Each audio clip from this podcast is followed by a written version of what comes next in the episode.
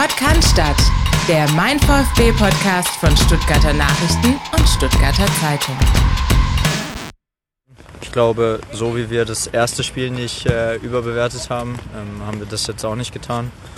Ich glaube, wir haben einen Trainer, der egal, unabhängig vom, vom Spielergebnis, ähm, das Spiel analysiert. Und ähm, er hat uns gesagt, was erste Halbzeit gut war. Er hat uns gesagt, was nicht gut war. Ähm, von dem her, glaube ich, sind wir da alle relativ klar. Das war Pascal Kalle Stenzel mit seinem Rückblick auf die Klatsche von Leipzig auf, aber auch so ein bisschen äh, natürlich den Saisonauftakt gegen Bochum. Und er sagt eigentlich genau das, was man jetzt sagen muss in so einer Situation, nämlich ruhig bleiben, weder in die eine noch in die andere Richtung irgendwie was überinterpretieren, weiter sachlich und hart arbeiten. Und dazu kommen wir jetzt gleich und zwar mit meinen Kollegen Carlos Rubina. Carlos, grüß dich. Hallo, guten Tag. Und David Scheu. David, Servus. Hallo Philipp, grüß dich. Wir blicken natürlich zurück auf das Spiel in Leipzig. Wir kümmern uns so ein bisschen um vereinspolitische Themen, die jetzt schon langsam wieder ein bisschen mehr Gewicht bekommen vor der Mitgliederversammlung am 10. September. Wir schauen auf den Transfermarkt. Das ist natürlich das beherrschende Thema in dieser Woche, sportlich gesehen, rund um den VfB Stuttgart. Dann gibt es wie immer einen NLZ-Newsblog. Wir haben die VfB Frauen dabei. Und raus gehen wir mit einem intensiven Blick auf das Landesduell, das am Samstag ansteht, 15.30 Uhr. Der VfB Stuttgart empfängt den SC Freiburg. Beginnen würden wir aber gerne, wie gesagt, mit dem Blick nochmal zurück nach Leipzig. Carlos, wir beide haben den Trip gemacht. Wie sind denn deine Erinnerungen noch an diese Phase, sage ich jetzt mal, 46. bis 55 in Leipzig. Hast, hat sich da schon deutlich angedeutet, oder was da gleich passieren wird? Ähm, ja, also zunächst mal ist ja gut, dass wir zwei den Trip äh, gut überstanden haben, ja, ja, ja. Äh, sozusagen ohne seelischen Schmerz, äh, was äh, diese ominösen, furiosen 25 Minuten der Leipziger anbelangt, beziehungsweise die eher schwachen des VfB ist es so, ich fand, es hatte sich schon Ende der ersten Hälfte abgezeichnet, dass der VfB äh, Schwierigkeiten bekommt, dass er die Spielkontrolle mehr und mehr verliert, dass er so ein bisschen äh, all das, was er 30, 40 Minuten lang richtig gut gemacht hat, äh, dass er das nicht mehr so hinbekommt. David, hast du das Spiel gesehen? Ja, ich habe es zu Hause angeguckt. Wie waren deine Eindrücke? Ja, haben sich mit euren gedeckt. Das ist, ich fand die erste halbe Stunde vom VfB richtig stark, ähm, auch stark im Ballbesitz. Und vielleicht hat dann auch die zweite Hälfte so krass gewirkt, das Abfall, weil die erste halbe Stunde wirklich auch so stark war. Und da muss man natürlich trotzdem sagen, ähm, fünf Gegentore in 25 Minuten, auch wenn der Gegner richtig gut war, das ist natürlich ein bisschen viel. Also ich habe es ich habe es tatsächlich nicht so derbe kommen sehen, sage ich ganz ehrlich. Ich saß da oben, dann, man sitzt ja da in Leipzig relativ steil und äh, weit oben unterm Dach und ich sehe noch diese Szene vor mir, als Rose und Zickler, das, das Trainergespann, beim Halbzeitpfiff auf den Platz stürmen und quasi die, die, die Schiris angehen, müssen von ihren Spielern zurückgehalten werden.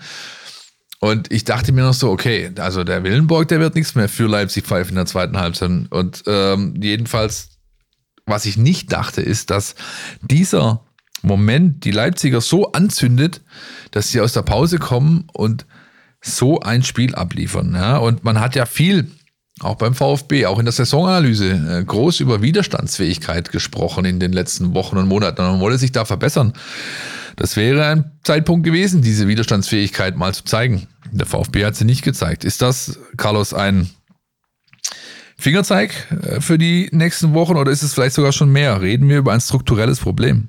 Ähm, das äh, will ich jetzt noch gar nicht beurteilen. In äh, Leipzig war es auf jeden Fall so, dass die Widerstandsfähigkeit, als sie nötig gewesen wäre, nicht da war oder nicht mehr in diesem Maße da war. Das hat ja dann angefangen mit dem höflich ausgedrückt unglücklichen 1 zu 1. Ich äh, war kurz davor noch zu sagen und an die Redaktion durchzugeben, wir müssen wohl eine Alexander Nübel-Geschichte machen, der hier bis zu dem Moment überragend gehalten hat, überragende Szene, Szenen hatte und dann kippt das Spiel letztendlich äh, in, in, in der einen Situation, wobei man äh, natürlich ausführen kann, hätte äh, Daxo Sagadu ein bisschen mehr Passschärfe äh, nicht schlecht getan in der Szene. Hätte Nübel anders entschieden und hätte vielleicht noch einen Schwenk gemacht oder sich anders verhalten, dann wäre es anders gekommen. Ja, aber äh, das letztendlich der Mittelblock dann Nübel, Anton, Sagadu, auch Karasor äh, bis vorhin die Spitze Girassi nicht mehr funktioniert hat, im Grunde von den Leipzigern äh, ja fast schon zerbröselt wurde. Das war entscheidend und es wird jetzt die Frage sein, ob der VfB daraus lernt, wie schnell er daraus lernt und ob er sich zur gefestigten Mannschaft entwickeln kann. David? Ja, also ist völlig klar, dass es eine schwache zweite Hälfte war. Ich würde aber keine zu allgemeinen Rückschlüsse draus, draus ziehen. Wenn man sich die Zeit von Sebastian Hoeneß bis jetzt anschaut, ähm, von April bis heute, dann war eigentlich abgesehen von der zweiten Hälfte gegen Leipzig nur noch ein wirklich schwaches Spiel dabei. Das war bei Hertha und das lässt sich ein Stück weit auch erklären durch das Pokalspiel davor mit nur zweieinhalb Tagen Pause gegen Eintracht Frankfurt. Und ansonsten war mein Eindruck, dass die Mannschaft unter diesem Trainer sehr gefestigt auftritt. Jetzt gab es mal einen Ausreißer nach unten, aber das war eine halbe Stunde, die wirklich nicht besonders gut war. Aber ansonsten sehe ich die Mannschaft eigentlich gefestigt. Ich würde noch keinen allgemeinen Trend daraus ableiten. Ja, ich bin, mir, ich bin da nicht ganz bei euch, glaube ich. Also ich, ich, mir ist, mir ist das definitiv zu wenig gewesen, was gerade diese Mittelachse, dieser Mittelbock entgegengesetzt. Das sind die Spieler, von denen man erwartet, Führungsspieler zu sein, die das auch selber kommunizieren, die diesen Anspruch öffentlich machen. Und ja, man kann äh, bei dem ersten Tor sagen, das geht zu 70 Prozent auf Sagadu. Meiner Ansicht nach, der spielt den Ball nicht nur viel zu lasch, der spielt ihn auch blind, ja, ähm, ohne richtig hinzugucken und kriegt dafür die Quittung, nimmt, reißt seinen Torhüter mit. Aber grundsätzlich wären danach noch genügend Gelegenheiten da gewesen, sich aufzubäumen, sich entgegenzustemmen.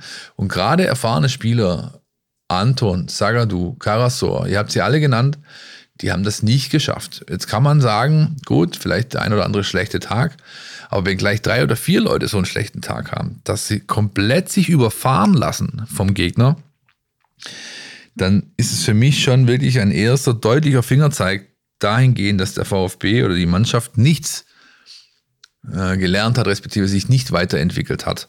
Ob es äh, dann echt ein strukturelles Problem wird, da habt ihr wiederum recht. Das werden erst die nächsten Wochen zeigen, ob, ob wir das immer wieder sehen.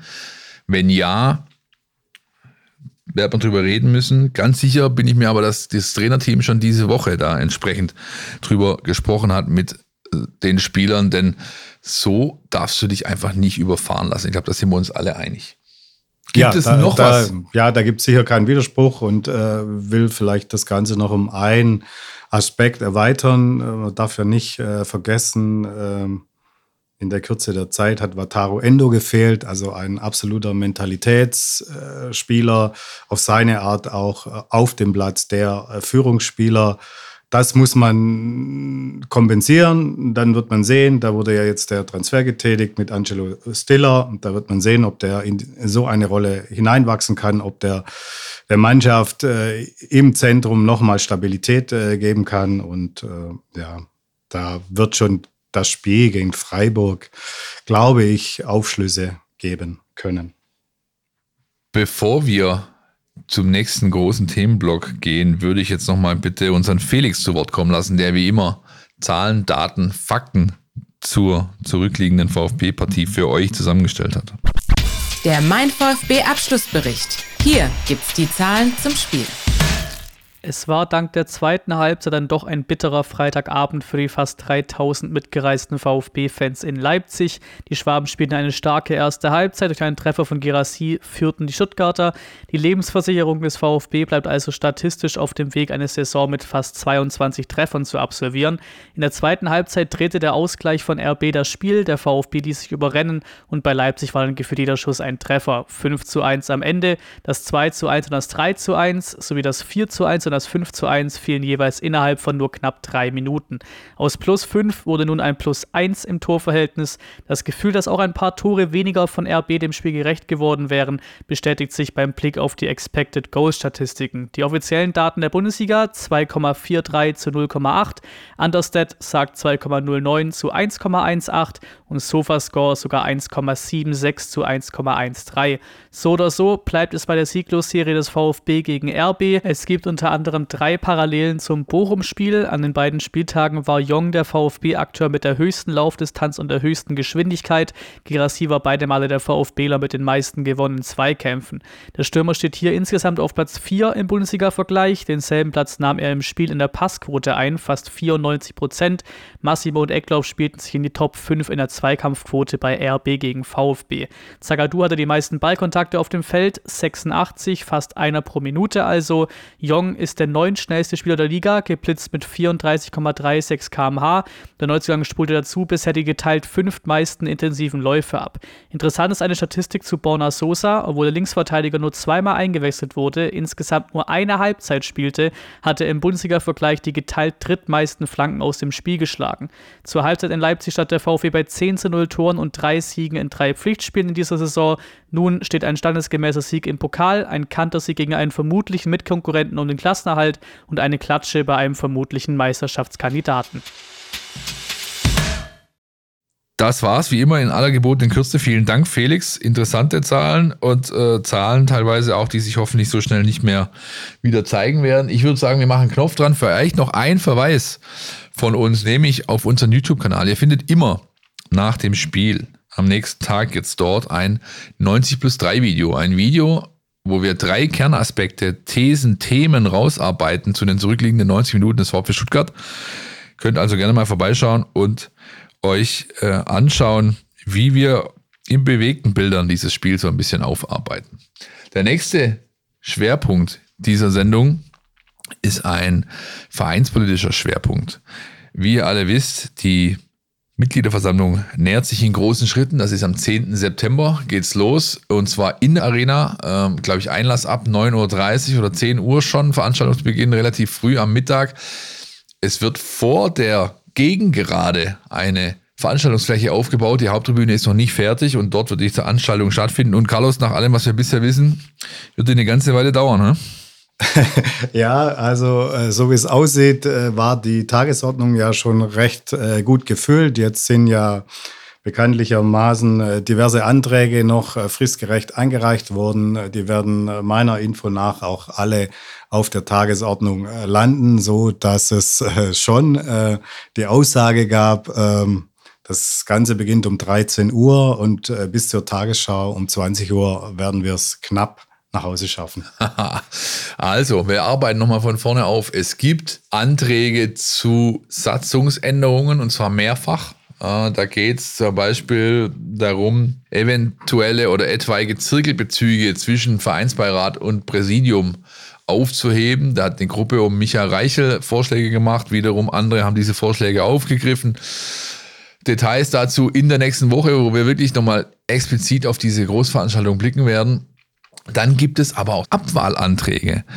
Carlos, der Präsident hat sieht sich gleich zweien gegenüber. Ist das richtig? Das äh, ist korrekt. Es gibt zwei Abwahlanträge gegen äh, Klaus Vogt. Den einen hat äh, Cornelia Gerstung äh, gestellt, äh, die sich, äh, die das vor allem darauf begründet, dass sie sagt, mit Klaus Vogt wird beim VfB keine Ruhe einkehren. Äh, sie geht auch in ihren Ausführungen auf seine Rolle als Aufsichtsratsvorsitzender ein und findet da einige Kritikpunkte, die wir gleich noch besprechen können. Dann gibt es ja die Initiative VfB Jetzt, die war zuletzt ja auch immer mal wieder mm, aktiv und wollte eine außerordentliche Mitgliederversammlung anstreben, was sie nicht geschafft hat, aber jetzt äh, sind Abwahlanträge gegen Klaus Vogt, aber auch gegen zwei Vereinsbeiräte, gegen André Bühler und Marc Nikolaus Schlecht gestellt. Ja, das sind die, die Themen, äh, die die Herren im Moment beschäftigen des VfB, die sich dazu auch noch äh, konkret äußern wollen. Genau, unsere äh, Informationen gehen dahingehend, dass äh, Montag, wahrscheinlich aber erst Dienstag kommende Woche, ein offizielles Kommuniqué erfolgen wird vom äh, Verein. Zum einen die veränderte Tagesordnung wird kommuniziert, zum anderen werden zu gewissen Punkten Stellungnahmen erwartet. Und dann äh, ja, beginnt sozusagen der Countdown auf die Veranstaltung. Ihr könnt euch, das können wir jetzt schon sagen, bei uns natürlich darauf verlassen, dass ihr die komplett abgedeckt bekommt. Das heißt, wir sind mit drei Kollegen vor Ort, werden äh, eine Live-Berichterstattung anbieten, werden euch auf Social Media auf dem Stand halten, werden euch mit Einordnungen und Kommentaren äh, versorgen nach Ende der Veranstaltung. Auch Zahlen gibt es jede Menge zu äh, ja, notieren zumindest. Carlos, du hast gerade gesagt, äh, wir wollen noch im Detail auf diverse Dinge eingehen. Fang doch einfach mal an.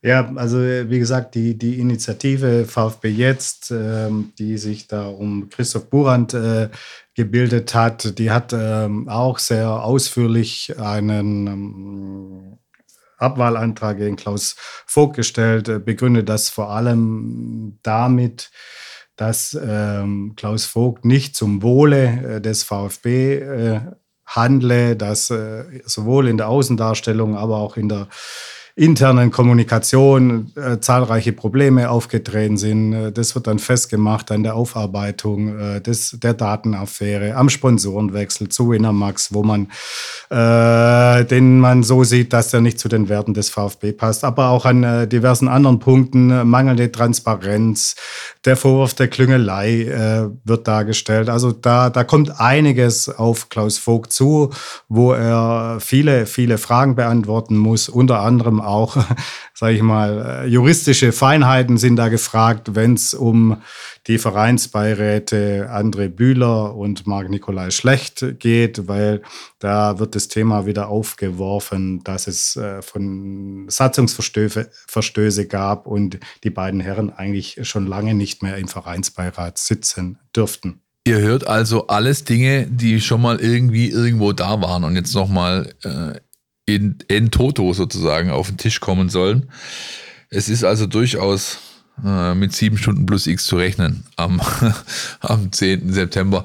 Äh, Gibt es äh, zu dem Antrag der Frau Gerstung noch mehr zu sagen, Carlos? Außer dass sie äh, Unruhe anführt als äh, Hauptgrund für ihren Abwahlantrag. Ja, da gibt es schon noch mehr zu sagen. Also ein Hauptkritikpunkt von ihr ist äh, die Besetzung des Aufsichtsrates.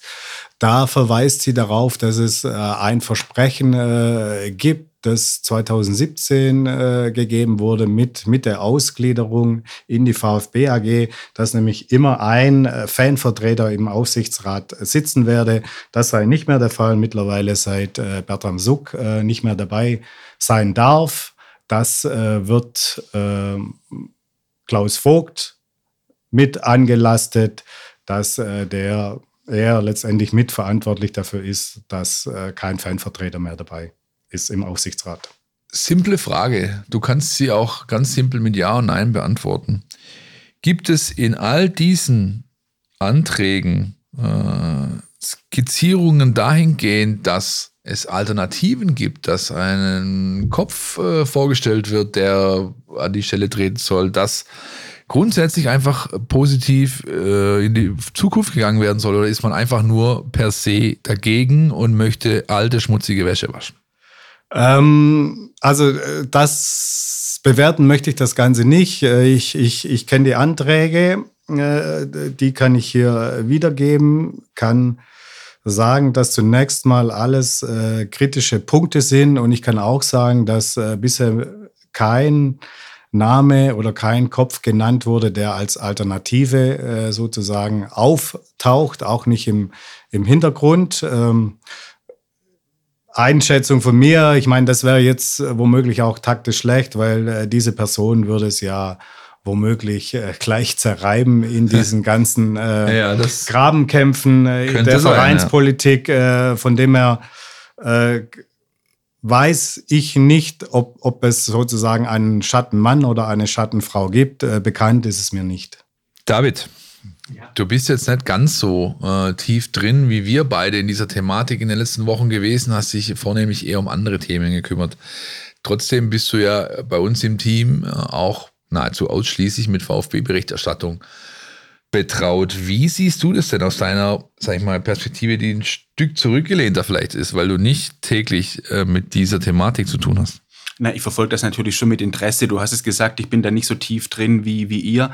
Aber es ist natürlich schon, wenn es eine Mitgliederversammlung gibt und Abwahlanträge gegen den Präsidenten, dann, dann ist das natürlich schon was, was für ein Stück weit Unruhe sorgt. Und ich glaube, es wäre dem Verein einfach mal wieder zu wünschen, dass er ähm, in, in ruhige Fahrwasser kommt und, und da zu einer Linie findet. Das ist ja jetzt, zieht sich ja schon seit, seit einiger Zeit. Ja. Siehst du, Carlos, wenn man noch, wenn man noch äh, jung und äh, erfrischt ist, dann hat man ein gewisses Maß an Naivität, das einfach immer wieder zum Tragen kommt. Glaub uns, David, wir sind lang genug dabei. Das werden wir beide, alle, äh, wir drei, glaube ich, nicht so schnell erleben, dass es wirklich ruhige Fahrwasser gibt. Aber wäre natürlich ein Weg, ganz klar. Äh, ja, aber äh, dann wäre es ja auch nicht der VfB, wenn ein ruhige Fahrwasser äh, ja, kommen ja. Ja, sollte. Das betrifft zum einen das Sportliche, das betrifft zum anderen des Vereins politische, sagen wir es mal so, das ist ja auch äh, der Charme eines Traditionsvereins, dass, dass immer äh, Bewegung äh, drin ist. Und der VfB hat das ja schon in seinem Titel. Ja, sehr gut, sehr gut. Das ist eigentlich ein perfektes Ende für den Blog. Vielleicht von mir noch ganz kurz noch einmal der Vollständigkeit halber. Wir werden euch an diesem Veranstaltungstag mit jeder Menge äh, Information und Einordnung versorgen. Wir werden aber natürlich schon im Vorfeld bisschen was anbieten. Wir können ein Interview mit dem Präsidenten schon mal ankündigen. Wir können eine Podcast-Aufnahme nächste Woche ankündigen, die jede Menge O-Töne äh, der Protagonisten auch beinhalten wird. Und natürlich schauen wir dann ganz genau drauf, auch auf das Finanzielle. Das ist nämlich auch, äh, auch wenn es großteils ein AG-Thema ist, ein Block an diesem Mitgliederversammlungstag. Es ist traditionell so, dass dann äh, der Finanzvorstand da immer die aktuellsten Zahlen präsentiert. Das wird in dem Fall Thomas Ignazi übernehmen dieses Mal. Gut, lass uns äh, einen Knopf dran machen. Nächste Woche haben wir noch genügend Zeit, darüber zu sprechen. Jetzt mein Lieblingsthema, äh, sowohl im Guten als auch im Schlechten, der Transfermarkt.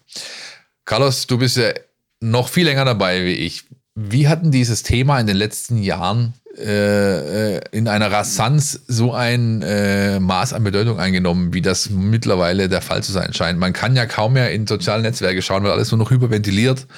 Ob äh, des Mercatos, ja, des Transfermarkts, des Deadline Days, der jetzt am Freitag ansteht, 1. September, 18 Uhr, schließt die deutsche Liste. Wie war denn das früher? Deutlich ruhiger.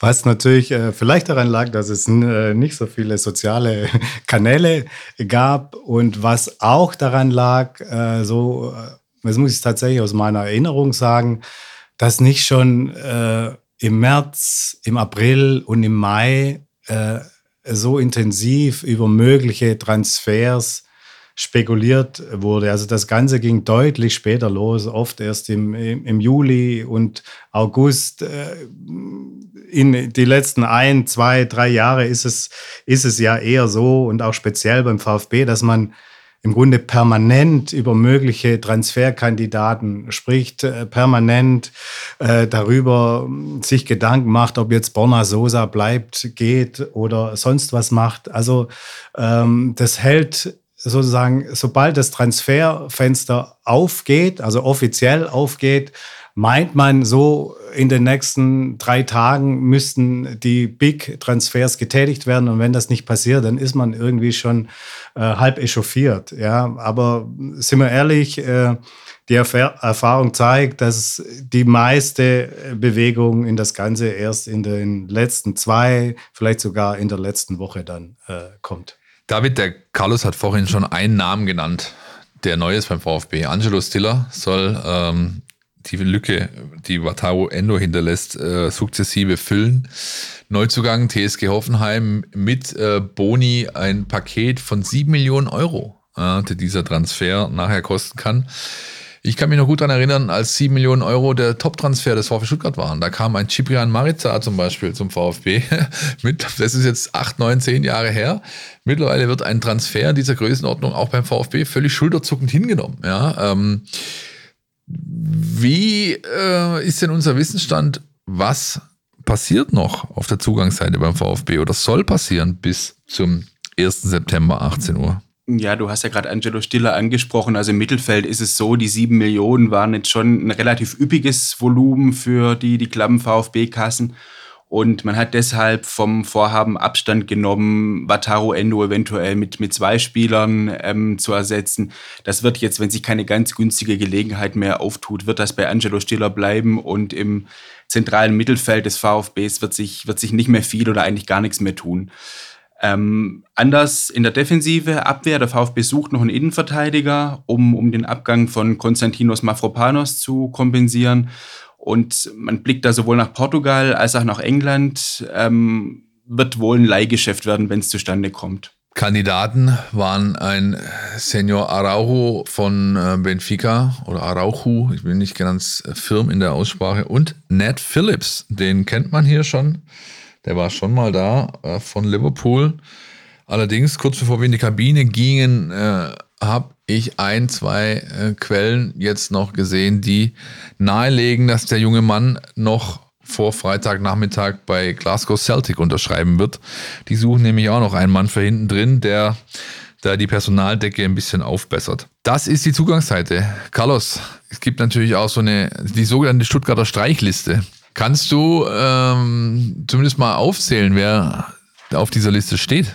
Äh, ja, den äh, Herrn Bonasosa habe ich ja schon genannt. Der ist äh, sozusagen Dauergast auf dieser Liste. Dann gibt es äh, Gil Diaz, äh, den Portugiesen, der im vergangenen Winter zum VfB gekommen ist, der ja auch äh, damals einen ganz guten Einstand hatte, aber bei Sebastian Hoeneß seit Wochen, Monaten keine Rolle spielt. Da wird ein Abnehmer äh, gefunden. Es wurde ja zuletzt äh, darüber spekuliert, ob er nach Saudi-Arabien geht. Jetzt hieß es, äh, dass Interesse besteht, aber offenbar gefällt es ihm so gut äh, beim VfB, beziehungsweise ist das Gehalt so üppig, dass er erstmal noch hier bleiben will.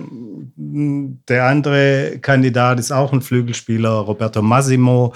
Da ist noch nicht ganz klar, was mit ihm passiert. Ursprünglich äh, wollte man ihn oder will man ihn verkaufen, weil ja auch der Vertrag ähm, dann äh, nächstes Jahr ausläuft. Und so, ähm, so ist das ja mit dem Leihgeschäft nicht mehr zu machen. Aber der hat eine ganz ordentliche Vorbereitung gespielt und hat jetzt in den Pflichtspielen immer wieder Teileinsätze auch bekommen von Sebastian Höhne, so dass er ein Kandidat ist, äh, der vielleicht über den 1. September hinaus noch im Kader stehen könnte.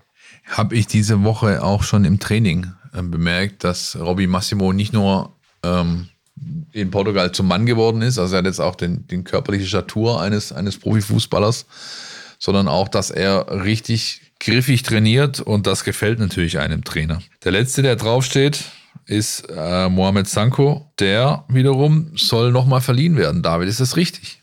Ja, also auf keinen Fall verkauft, weil er der VfB in Sanko viel Potenzial sieht. Man darf da nicht vergessen, er ist noch nicht mal 20, glaube ich im Oktober ähm, 20 und deshalb kein Verkauf, sondern eine Laie, weil in dem Alter Spielpraxis extrem wichtig ist. Was da anvisiert wird, ist entweder Ausland unterhalb der Top 5 liegen, also nicht Frankreich, Italien, Spanien, England, Deutschland, oder eben zweite Liga in Deutschland. Und wenn sich da was auftut, dann würde man ihn gerne noch verleihen, um eben einfach die Spielpraxis zu ermöglichen, um dann durchzustarten. Wen wir gar nicht erwähnt haben jetzt, und das hat auch seinen guten Grund, ist Momo Sissé. Der hat formal gesehen noch einen Vertrag beim VfB Stuttgart, ist aber seit 1.7. quasi freigestellt für eine Vereinssuche, hat hier überhaupt keine Zukunft mehr, braucht ja nicht mal sich persönlich individuell fit halten, wie das Diasch äh, tun muss. Der ist hier auf der Anlage trainiert kriegt einen eigenen Trainer dafür gestellt. Ähm, der wird wahrscheinlich nie wieder hier in Bad Cannstatt aufschlagen, aber auch da ist noch abschließend keine Lösung kommuniziert.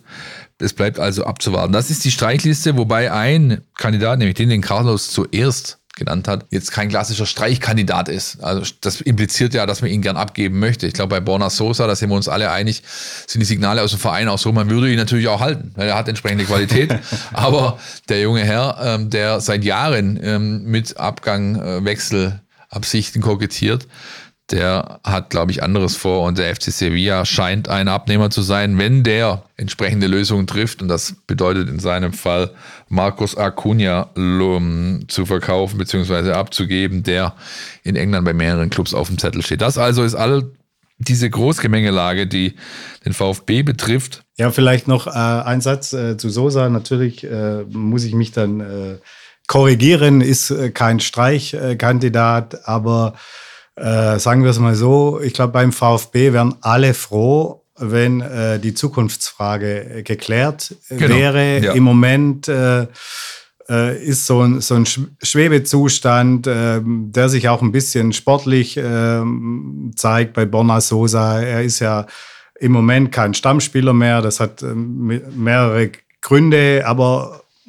das klare Bekenntnis für äh, den VfB gibt es eben auch nicht und, und deswegen ähm, sagen wir mal so, soll die Personalie endgültig äh, geklärt werden. Die Sache könnte sich ja auch noch, Carlos, bis Freitag ganz spät abends ziehen, weil in Spanien das Transferfenster noch bis 0 Uhr offen hat. Das heißt, Sosa könnte noch äh, gegen 23 Uhr rein theoretisch äh, nach Spanien transferiert werden.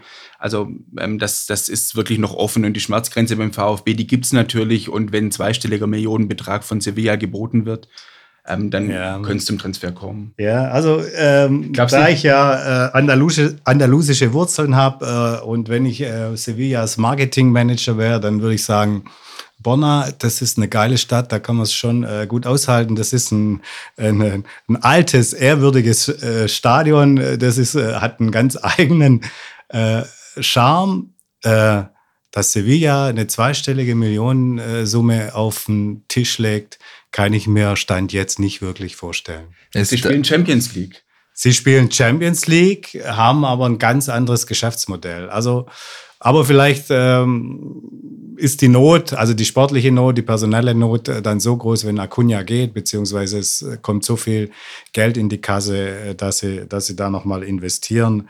Grundsätzlich ist es in Spanien so, da gibt es nur zwei bis drei Clubs, die wirklich zweistellige Millionenbeträge äh, an Ablöse bezahlen und da gehört der FC Sevilla nicht dazu. Estadio Ramon Sanchez Pizjuan, äh, nur der Vollständigkeit halber, ist das Stadion, das Carlos meint, eine offene Schüssel eines der lautesten Stadien in Spanien auch und gerade weil die Resonanzfläche Dach fehlt, äh, durchaus bemerkenswert, sehr, sehr steil.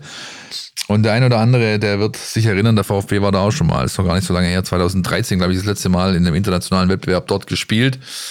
Ich kann mich jedenfalls noch gut an diesen Trip erinnern. Ähm, er war wie so oft in Südeuropa nicht unbedingt von Erfolg gekrönt, was den VfB betrifft, aber schön war es trotzdem, dort gewesen zu sein. Ein Thema haben wir jetzt bisher geflissentlich unter den Tisch fallen lassen, Männer. Wir müssen aber, glaube ich, drüber sprechen, denn es gibt einen neuen Player auf diesem Markt, den hat, glaube ich, vor einem halben, dreiviertel Jahr noch keiner so kommen sehen. Und der heißt Saudi-Arabien. David, du hast dich intensiver mit dieser Thematik der wann ist wo noch welche Liste offen und kann noch da und dort hingewechselt werden äh, beschäftigt. Wie sieht's denn mit Saudi-Arabien aus? Ja, das geht noch ziemlich lange. Äh, 20. September. Saudische Vereine können bis 20. September Spieler kaufen. Also theoretisch auch aus der Bundesliga. Und das kann natürlich schon zu einer komplizierten Situation kommen, wenn jetzt für einen Leistungsträger aus der Bundesliga Mitte September ein unmoralisch hohes Angebot aus Saudi-Arabien eingeht, muss man natürlich schon überlegen, was man macht. Viel Geld einerseits, andererseits Ersatz kann man nicht mehr kaufen, weil in Europa ist das Wechselfenster, in Deutschland zumindest, am 1.9. zu. Und das kann schon zu, zu Härtefällen dann auch kommen. Carlos, warum macht man nicht einfach eine einheitliche Regelung und sagt, 1.8. Feierabend. Also man schließt dieses Fenster einen Monat früher und zwar bindend für alle Vereine. Das heißt, man hat vier Wochen Wechselfrist. Da muss alles durchgezogen sein. Danach stehen die Kader und man kann jetzt nicht mehr noch äh, kurz vor Schluss seine besten Leute weggekauft bekommen. Wieso macht man das nicht? Ja, das ist natürlich eine begründete äh, Frage. Und wenn man äh, die Trainer dieser Welt äh, sozusagen alle in ein Auditorium bekäme und sie befrage, da wäre die, die Antwort einhellig, klar, machen wir, erster Achter, dann können, haben wir Planungssicherheit, können mit unseren Spielern arbeiten. Äh, die Realität ist aber, dass äh, Profifußball mittlerweile ein Milliardengeschäft ist, dass äh, so viele Interessen äh, da äh, drinstecken, dass das Ganze immer mehr zerfleddert ist. Und ich habe nicht den Eindruck, dass sozusagen, ich sage jetzt mal, die Herren, weil meistens sind es ja auch Herren, die das Rad ein Stück weit zurückdrehen könnten oder das Ganze reglementieren könnten, dass die wirklich ein Interesse daran haben. Das müsste ja sozusagen von den äh, Welt- und Europa Verbänden ausgehen und äh, es bräuchte mehr als ein Gentleman Agreement unter den Clubs oder unter den führenden Ligen. Selbst eine klassische Regelung ist erstmal nur ein Minischritt. Da muss man sich ja nur Financial Fair Play anschauen. Da hält sich auch keiner dran. Das existiert zwar, aber im Zweifel gibt es dann ähm, Dinge, das irgendwie auszuhebeln oder ähm, zu beugen, wie Michael Reschke immer äh, gerne mal gesagt hat. Man findet dann schon Mittel und Wege. Ja, und ich gehe nicht mit, dass es alle Trainer sind, Carlos. Da gehe ich nicht mit, weil ich glaube explizit die Trainer von den ganz großen, von den G14-Clubs, ja, die auch das meiste Geld in Europa haben, die Liverpools, Tottenhams, Chelseas, Madrids und so weiter. Ich glaube, denen ist es sogar recht, dass diese Liste so lange offen ist, weil die können dann im Zweifel halt noch auf den letzten Metern reagieren, was die kleinen Clubs nicht können. Allein schon wegen ihrer finanziellen Macht nicht. Aber wenn jetzt zum Beispiel ein Real Madrid die ersten beiden Ligaspiele verkackt, äh, vielleicht noch aus dem Pokal ausscheidet, dann können die halt jetzt in den letzten 48 Stunden noch mal kurz ähm, hohe zweistellige Millionensummen äh, frisch machen, um dann entsprechend zu reagieren. Die Kleinen können das nicht. Also im Endeffekt ja. ist diese Regelung doch, so wie sie aktuell existiert, eine von vielen, die dieses Gap zementiert, diesen Abstand, diese, diese Lücke zwischen den Großclubs und den vielen, vielen Kleinen, die wird dadurch doch nur größer gemacht. Ja, die wird größer gemacht und äh, äh, sagen wir so, die, die großen, die Edelclubs, äh, die können das viel mehr nutzen, da gebe ich dir uneingeschränkt recht, aber äh, ich habe da noch äh, Worte, Ausführungen von Jürgen Klopp zum Beispiel im Ohr, der, der sich vehement dafür ausgesprochen hat, äh, das Transferfenster äh, früher und einheitlich äh, sozusagen äh, zu schließen oder das Ganze anders zu handhaben, äh, dass solche Vereine wie Real Madrid, FC Barcelona oder wer auch immer das nutzt, das ist ja die eine Seite. Ich glaube aber, dass sich die Trainer sehr wohl damit arrangieren würden, äh, wenn die Kader am 1.8. oder am 15.8. oder wann auch immer äh, feststehen würden. Das bedeutet ja nur, dass sie, dass Entscheidungen früher getroffen werden und dass bestimmte Dinge nicht mehr äh, nachzujustieren wären. Sind wir doch ehrlich, im Grunde ist es doch so, dass vor allem Spieler und Berater von, von, äh, von dem Ganzen profitieren können, weil sie ewig ausloten, äh, gehe ich zu Verein X oder schließe ich mich Verein Y an und äh, die, die, die Angebote, die Anfragen äh, hier oft ja auch gegenseitig nicht nur abgewägt, sondern gegeneinander ausgespielt werden. Sehe ich auch so. Und wenn du das Transferfenster anschaust, meistens ist ja im Juli echt gar nichts los. Wenn man es einfach einen Monat vorlegen würde, dann würden die ganzen Transfers halt im Juli stattfinden. Und äh, für die Chancengleichheit wäre es absolut vorteilhaft, wenn die Kader mit dem ersten Pflichtspiel stehen würden. Das wäre der erste Schritt. Und der zweite, dass einfach die Fristen ähm, vereinheitlicht werden und, und nicht so große Lücken sind mit, mit Saudi-Arabien 20.09. Das, das ist keine gute Situation. Also da ist noch einiges im Argen. Ihr seht schon, auch wir haben keinen Königsweg. Wir können auch nur uns Lösungsansätze vorstellen. Was wir euch definitiv bieten können, ist eine Videoeinschätzung zu der Transfermarkt-Thematik rund um den VfB Stuttgart. Die findet ihr auf unserem YouTube-Kanal, der nagelneu ist. Also auch gerne da vorbeischauen und äh, Likes da lassen und den Kanal abonnieren. Wir gehen jetzt erstmal in die Werbung und machen dann mit dem Stuttgarter Nachwuchs weiter. Ihr wisst ja, Freitag ab 1 macht jeder seins. Aber bevor ihr ins Wochenende geht, müsst ihr noch eine Sache erledigen. Eure Mails checken und den Mein VfB Newsletter lesen. Da steht alles drin, was ihr braucht, um rund um die Weiß-Roten mitdiskutieren zu können. Jetzt sofort abonnieren unter meinvfb.de.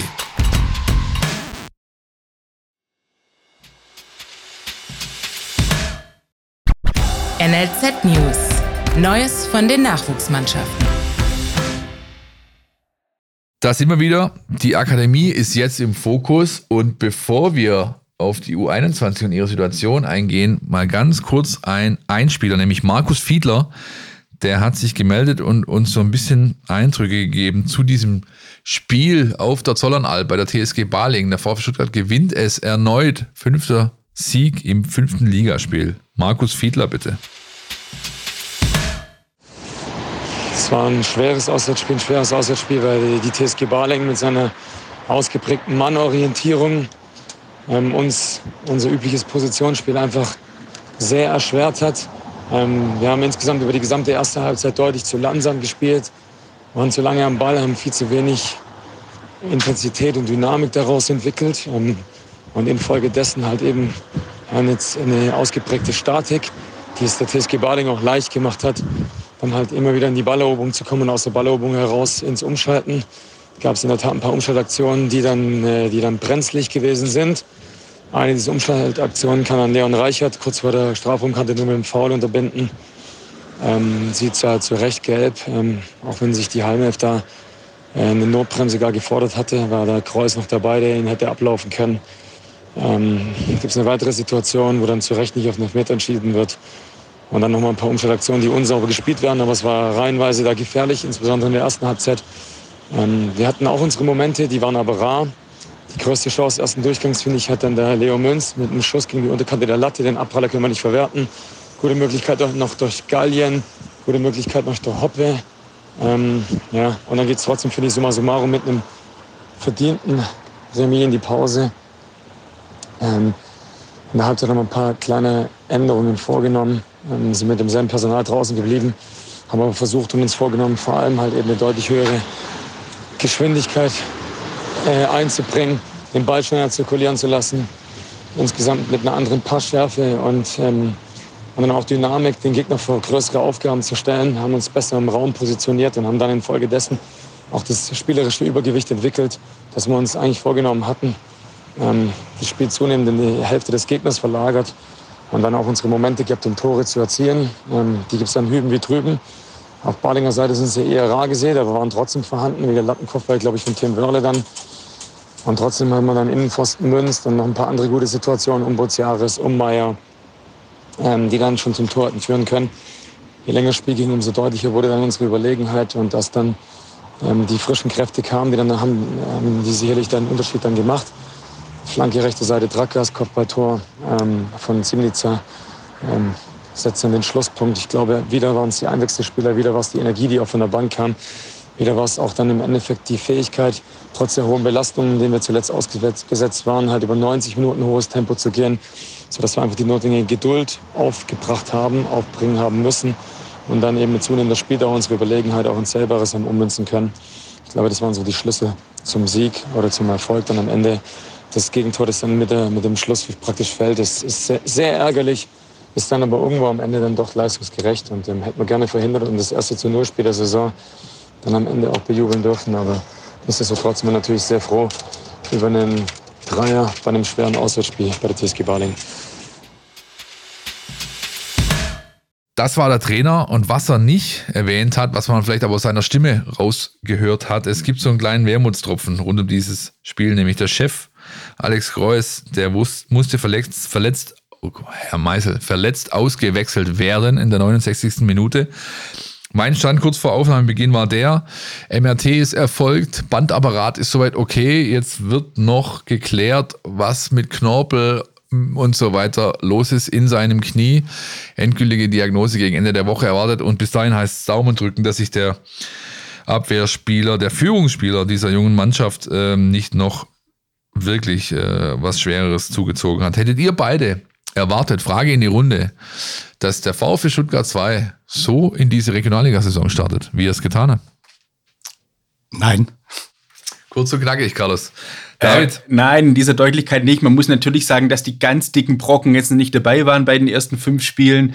Aber äh, fünf Spiele, fünf Siege ist, ist ein Top-Auftakt. Man muss ja nur auf die letzten Jahre schauen, war nicht immer so. Und äh, da scheint wirklich was im Wachsen. Also sieht gut aus. Stuttgarter Duo an der Tabellenspitze. Die Kickers auf zwei, mit äh, zwei Punkten weniger, glaube ich. Das ist schon wirklich ähm, schön anzuschauen und vielleicht hält es bis Saisonende und eine der beiden Stuttgarter Mannschaften hat die Chance, wieder in die dritte Liga hochzukommen, würde der Stadt an sich, glaube ich, gut tun. Wir schauen noch kurz auf die U19. 3 zu 0 gegen Nürnberg gewonnen. Am Samstag, achso, halt, natürlich der Vollständigkeit halber. Weiter geht's. Äh, am Sonntag zu Hause, 14 Uhr gegen FC Astoria Waldorf für den VfB 2. Die U19 hat 3-0 in Nürnberg gewonnen, spielt jetzt am Samstag zu Hause um 12 gegen den FCA. Man kann also einen Doppler machen, danach na, das Spiel der Profis gegen Freiburg anschauen. Steht auch aktuell auf Platz 3, hat den schlechten Saisonstart also mit vier Siegen in Folge äh, wieder wettgemacht. Und die U17 ist Tabellenführer, hat 3 2 in Augsburg gewonnen und spielt jetzt am Freitag gegen die Münchner Löwen schon um 13 Uhr. Ein bisschen komische Anschlusszeit. Viel Zuschauer wird es da nicht geben, aber Jan Kirchhoff und seine Jungs sind natürlich bestrebt, die Tabellenführung gegen die jungen Löwen zu verteidigen. Das war's in aller Kürze. Jetzt gibt's News aus der Hafenbahnstraße und dann blicken wir zusammen hier auf das anstehende Landesduell in Stuttgart. VfB Frauen. Die Highlights aus der Hafenbahnstraße. Präsentiert vom Brustring Frauen Podcast. Grüß Gott, und hallo zu den News aus der Hafenbahnstraße. Und heute insbesondere an Christian ein herzliches Doberdan aus Podaka. Auch während der Urlaubsschrecker Ferienzeit sind wir wieder ganz nah dran an den Frauenmannschaften des VfB Stuttgart. So konnte sich unsere Heike im Zweitrundenauftritt der ersten Mannschaft im WFV-Pokal gegen die VfL Sindelfingen Ladies ein Bild vom momentanen Stand machen. Die erste Runde konnten unsere Mädels aufgrund eines Freiloses ja auslassen. Das erste Pflichtspiel der neuen Saison gestaltete sich von vornherein wie erwartet schwierig und zäh. Gegen den tiefstehenden Verbandsligisten galt es geduldig zu sein und sich Chancen zu erarbeiten. Dazu erwarten ist, dass sich die Spiele in der anstehenden Saison gegen die anderen Oberligamannschaften entsprechend gestalten, war das Spiel aber auch Gradmesser für den Ligastart. Insgesamt erledigten unsere Mädels diese Aufgabe mehr als zufriedenstellend und fanden auch immer wieder Lücken in der Abwehr der Sindelfingerin. Kurz nachdem der VfB durch ein Eigentor der Hausherrin in Führung ging, erhöhte Neuzugang Jana Spengler in ehemals heimischem Gefilde auf 2 zu 0 und kurz nach der Pause auf 3 zu 0. Terry Böble konnte dann als Joker in der Endphase der Partie ebenfalls ein Tor beitragen, sodass man mit einem 4 zu 0 in die nächste Runde einzieht. Aber auch aus diesem Spiel nahm die Mannschaft um Cheftrainer Heiko Gerber ein paar Hausaufgaben für den Liga-Start mit. Chancen erspielen und Lösungen finden gegen tiefstehende Gegner steht dabei ganz oben auf der Liste. Nicht mit von der Partie war Jana Beuschlein, die krankheitsbedingt zu Hause bleiben musste. Sie ist aber diese Woche schon wieder ins Mannschaftstraining eingestiegen. Ja, am vergangenen Dienstag wurden von den Mannschaftsteilen auch die offiziellen Mannschaftsfotos gemacht. Da sind wir dann mal gespannt, wann wir da was zu, besehen, zu sehen bekommen. Am kommenden Sonntag ab 12.30 Uhr findet dann ein weiteres Testspiel statt. Dieses Mal geht die Reise zum Liga-Konkurrenten ins Hegau. Auch diese Begegnung wird spannend, hat man doch gegen den dortigen Hegauer FV aus der Rückrunde der vorigen Saison noch eine Rechnung offen. Dort verlor man das Spiel nämlich 1 zu 3. Auch hier freuen sich die Spielerinnen über zahlreiche Unterstützung. So, das war's für diese Woche mit den News aus der Hafenbahnstraße. Bis nächste Woche. Do widzenia.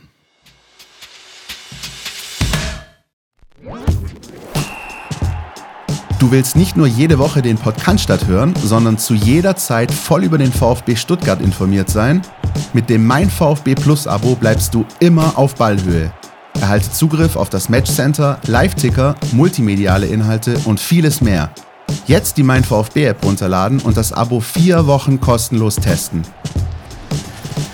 Verfügbar im Apple App Store und im Google Play Store. Das Landesduell in Stuttgart. Man muss natürlich immer aufpassen in dem Kontext und darf nicht Derby sagen. Das machen nur die Freiburger. Stuttgart tut das nicht. Aber es ist natürlich ein Spiel mit einer besonderen Bedeutung. Auch und gerade vor dem Hintergrund, dass die Bilanz der Schwaben gegen die Alemannen, die Südbadener, die Breisgauer, wie man immer mal sagen möchte, in den letzten äh, Jahren, kann man eigentlich schon sagen, alles andere als gut ausfiel. Wie ist denn euer Verhältnis zu diesem Spiel? Einmal vom Arbeitskontext abgesehen. Ähm, also ehrlich gesagt bin ich sehr gespannt auf dieses Spiel und zwar jetzt nicht so im, im historischen Kontext, sondern einfach nur jetzt mit Blick auf diese Saison, weil ich finde, ähm, der VfB hat jetzt äh, gegen den VfL Bochum einen Gegner gehabt, der äh, defensiv an diesem Tag äh, wirklich schwach war, auch wenn es der VfB gut gemacht hat. Dann hatte er in Leipzig einen Gegner, der ähm, sehr knackig war, sehr heiß war. Die Ergebnisse sind bekannt und für mich ist jetzt das Spiel gegen den SC Freiburg so eine Art Standortbestimmung. Wo steht denn der VfB leistungsmäßig? Wo ist er einzuordnen? Und ähm, da bin ich gespannt tatsächlich. Ja, sehe ich auch so. Ist eine extrem gefestigte Mannschaft über die Jahre geworden, eine sehr reife Mannschaft mit, mit klaren Abläufen. Wenn man sich die Startelf anschaut, da ist kaum einer jünger als 25 Jahre, wenn man den Keeper mal ausnimmt von, von den Feldspielern.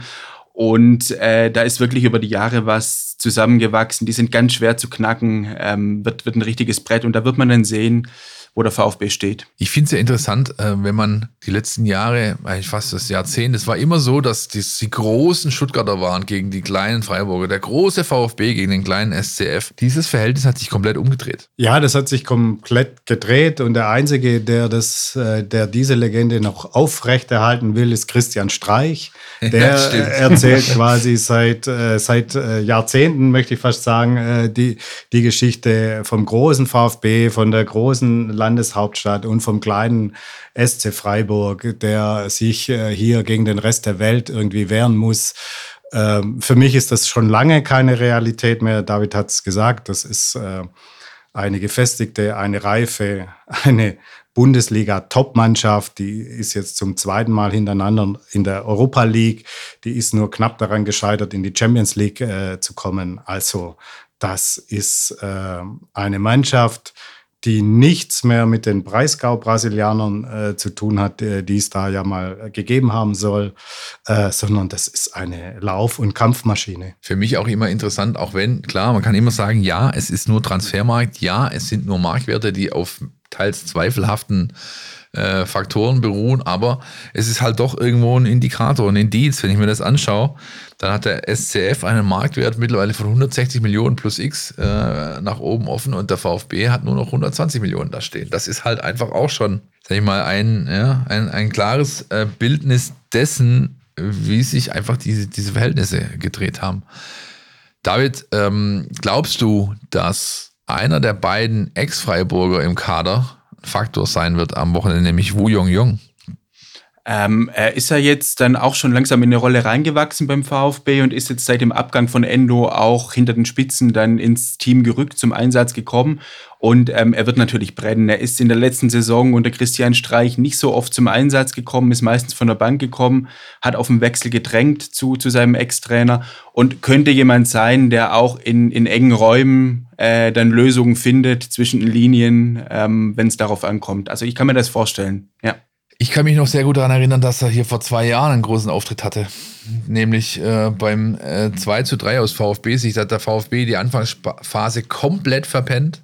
Lag plötzlich 0-3 hinten, hat dann einen Doppelschlag zur Pause hingelegt, auf 2-3 gestellt. In der zweiten Halbzeit vieles versucht, aber es nicht mehr geschafft auszugleichen. Äh, hat aber ja, das Spiel eigentlich über 70 Minuten beherrscht. Und nur die ersten 25, 20, 25 nicht. Und da hat eben Wu Jong Jong zwei Buden gemacht.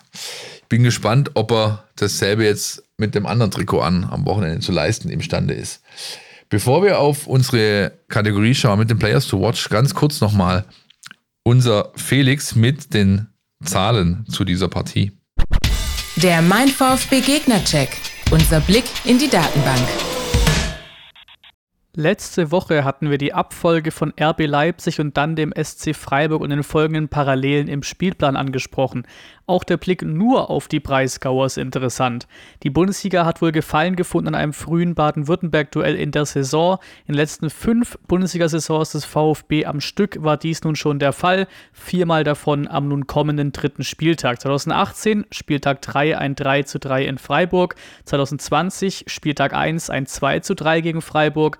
2021 Spieltag 3 wieder ein 2 zu 3 gegen Freiburg. 2022 Spieltag 3 ein 0 zu 1 gegen Freiburg und nun 2023 Spieltag 3 ein Heimspiel gegen Freiburg. Der VfB ist nun schon vier Liga-Heimspiele gegen den Sportclub sieglos. Insgesamt gab es jetzt viele enge Spiele mit immer wieder besserem Ausgang für Freiburg. Seit dem Wiederaufstieg entschied nur einmal mehr als nur ein Tor Abstand das Spiel.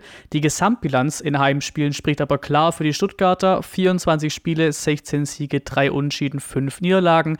Die Breisgauer sind mit zwei Siegen gestartet, ein 1 zu 2 in Hoffenheim und ein 1 0 gegen Werder. Gerade zum letzten Last-Minute-Sieg gegen Bremen könnte man sagen, typisch Freiburg. Nur der Blick auf die Daten. Zuerst das gesamte Team. Bei der Menge an gewonnenen Zweikämpfen belegt es den dritten Platz, 25 mehr als der VfB. Hinter den Bayern gaben sie die zweitmeisten Torschüsse ab, 13 mehr als der VfB. Im Ballbesitz ist man quasi gleich auf. Freiburg hatte bisher im Schnitt 51 Prozent, der VfB 50 Prozent. Ein klarer Unterschied liegt in der Laufdistanz. Platz 5 für Freiburg, Platz 18 für die Stuttgarter, das Schlusslicht bisher.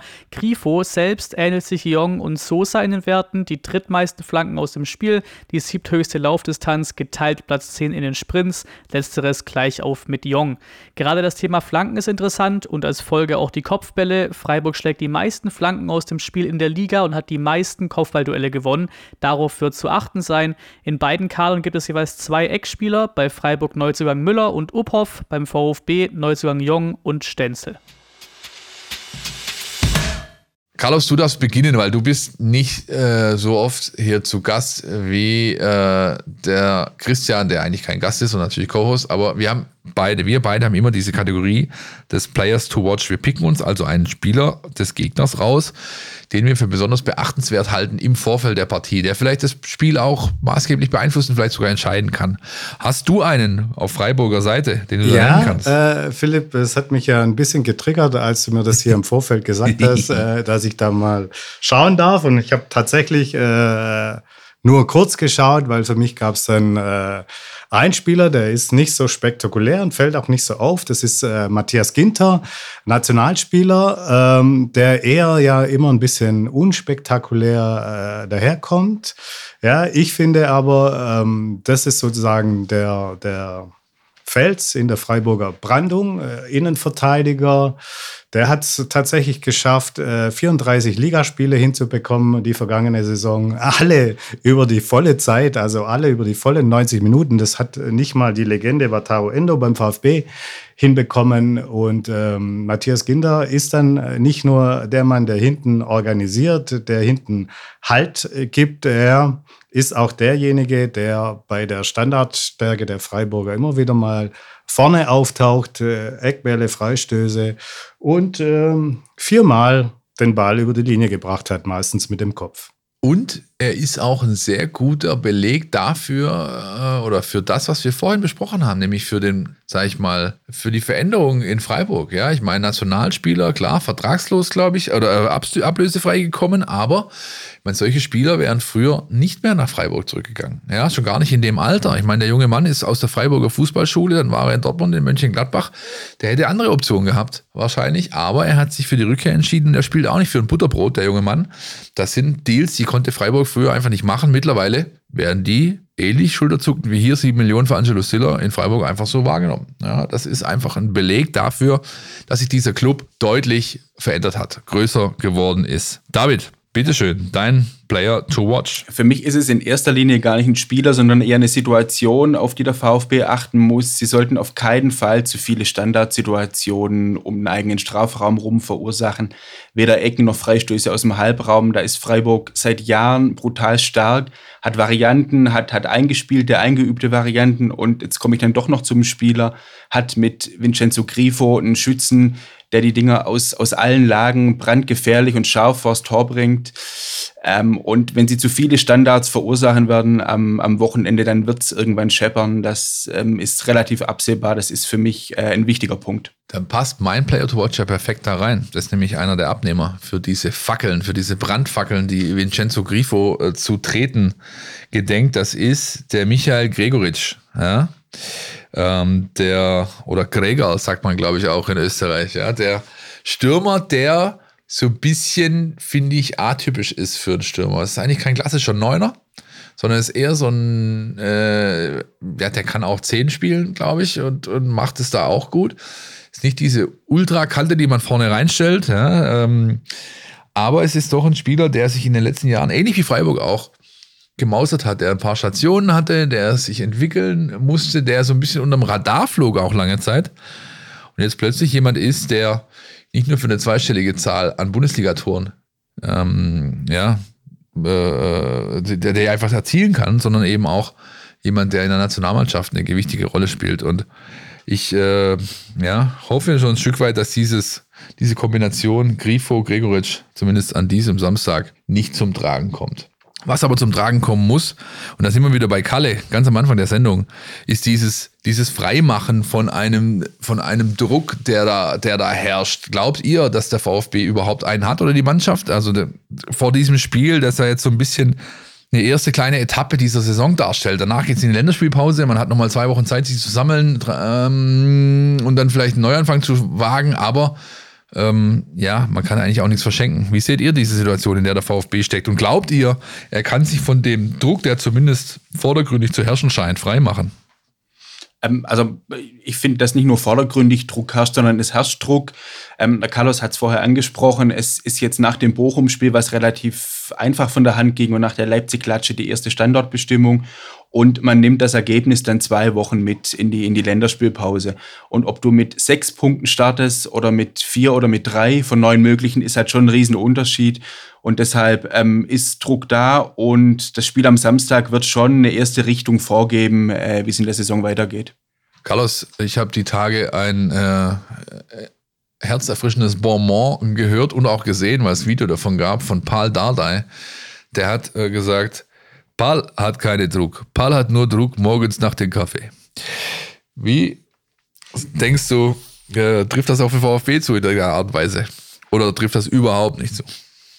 Äh, natürlich trifft es zu, dass, äh, dass äh, Druck da ist, äh, ist jetzt ähm, aber jetzt noch nicht äh, so immens hoch. Ich finde, wenn man mal ein bisschen draufschaut, wie das seit April gelaufen ist mit Sebastian Hoeneß, dann gab es äh, Situationen und Phasen, in der war deutlich mehr Druck drauf. Ähm, was mir aufgefallen ist, dass es der Trainer immer wieder geschafft hat, äh, einen positiven Umgang mit diesem Druck hinzubekommen, äh, mit der Mannschaft, sich auch immer wieder sozusagen auf dem Platz von diesem Druck zu lösen, da gute spielerische und auch taktische Lösungen parat zu haben. Und ähm, das Gute an Sebastian Hoeneß ist auch, dass er es schafft, ähm, sozusagen immer den Fokus auf das anstehende äh, Spiel richten zu können und gar nicht so sehr äh, nach hinten und nach vorne schaut. Und äh, es gibt für mich jetzt keinen Grund, warum das diesmal anders sein sollte. Und auch äh, ergebnisunabhängig das tut. Also das sind auch die Signale, die wir aus der Mannschaft bekommen. Unter anderem Pascal Schenzler hat das die Tage erst wieder gesagt. Der Trainer ist unglaublich gut darin, den Blick aufs Wesentliche zu schärfen. Ja, und sich dabei nicht von Ergebnissen, äh, die zuletzt erzielt wurden, lenken zu lassen, sondern auch, wenn es so ein Brett gibt, wie dieses 1 zu 5, dann immer in der Sache zu diskutieren. Ja? Fehler klar aufzeigen, aber auch aufzeigen, was gut war, um dann daraus entsprechende Schlüsse zu ziehen, um beim nächsten Spiel im Idealfall die ganze Sache besser zu machen. Männer, abschließend eine Kategorie, die wir auch nicht mehr auslassen dürfen heutzutage, ist der berühmt, berüchtigt, beliebte oder auch unbeliebte, je nachdem, Ergebnistipp. Carlos? also mit anfangen. dem habe ich jetzt nicht gerechnet. Ah, dann, dann bringe ich den Klassiker. Äh, der VfB gewinnt 2 äh, zu 1 und kann dann anschließend ganz entspannt auf dem Weindorf äh, feiern. in seiner, in, in seiner Laube. In seiner Laube, genau, in der VfB-Laube auf dem Weindorf. Großartig. Äh, David, bist du genauso optimistisch? Nee, ich ganz. Ich glaube nicht, dass sie gewinnen. Ich sag 2-2, was ja aber auch schon ein Fortschritt wäre im Vergleich zu den letzten Heimspielen gegen Freiburg. Ah, Mann, jetzt habt ihr Wolltest mir, du sagen? Ich hab mir, natürlich habt ihr mir jetzt beide potenziellen Tipps weggenommen. Ähm, ich sag, eine Situation entscheidet das Spiel und zwar zugunsten des VfB Stuttgart. Er gewinnt dieses Landesduell mit 1 zu 0 durch ein Standardtor. So. Und wärst du Torschütze? Einer, der sonst nie trifft. Karasor. Ja. Okay. Ja, also ich würde nicht auf dich wetten, aber naja. Gut, herzlichen Dank für diese illustre Runde. Ich hoffe, euch hat es Spaß gemacht. Ja, sehr gerne, hat Spaß gemacht. Ja, super, vielen Dank, dass ich mal wieder am Ball sein durfte. Und ich hoffe, auch euch da draußen hat Spaß gemacht. Ähm, ihr wisst ja immer, zum Sendungsende haben wir der Hinweis auf unsere Kanäle, die App, Stuttgarter Zeitung und Nachrichten.de, auf unsere Social Media Plattformen, auf X, auf Facebook, auf Instagram und jetzt auch auf YouTube. Und das letzte Wort hat der, der die Sendung auch aufgemacht hat. Der Kalle, der macht es jetzt auch zu. Bis nächste Woche. Ja, ich glaube, wir haben in den letzten drei vergangenen Spielzeiten nicht ganz so gut gegen Freiburg ausgesehen. Ja. Ähm, gegen Leipzig auch nicht. Ähm, deswegen ja, glaube ich, dass wir aber diesmal einen sehr gefestigten Kader haben, einen sehr klaren Kader, einen Trainer, der einfach immer einen guten Plan hat und ähm, von dem her dürfen wir, glaube ich, auch das Selbstbewusstsein haben, um hier wirklich ein gutes Spiel zu machen ähm, am Samstag und einfach auch ähm, den Anspruch zu haben, das Freiburg so schwer wie möglich zu machen. Und dann kommt es halt immer ein bisschen auf Spielverlauf an, aber ich glaube schon, dass wir, ja, wir ähm, da guter Dinge sind, dass wir vielleicht ähm, auch was mitnehmen. Podcast der Mein VfB Podcast von Stuttgarter Nachrichten und Stuttgarter Zeitung.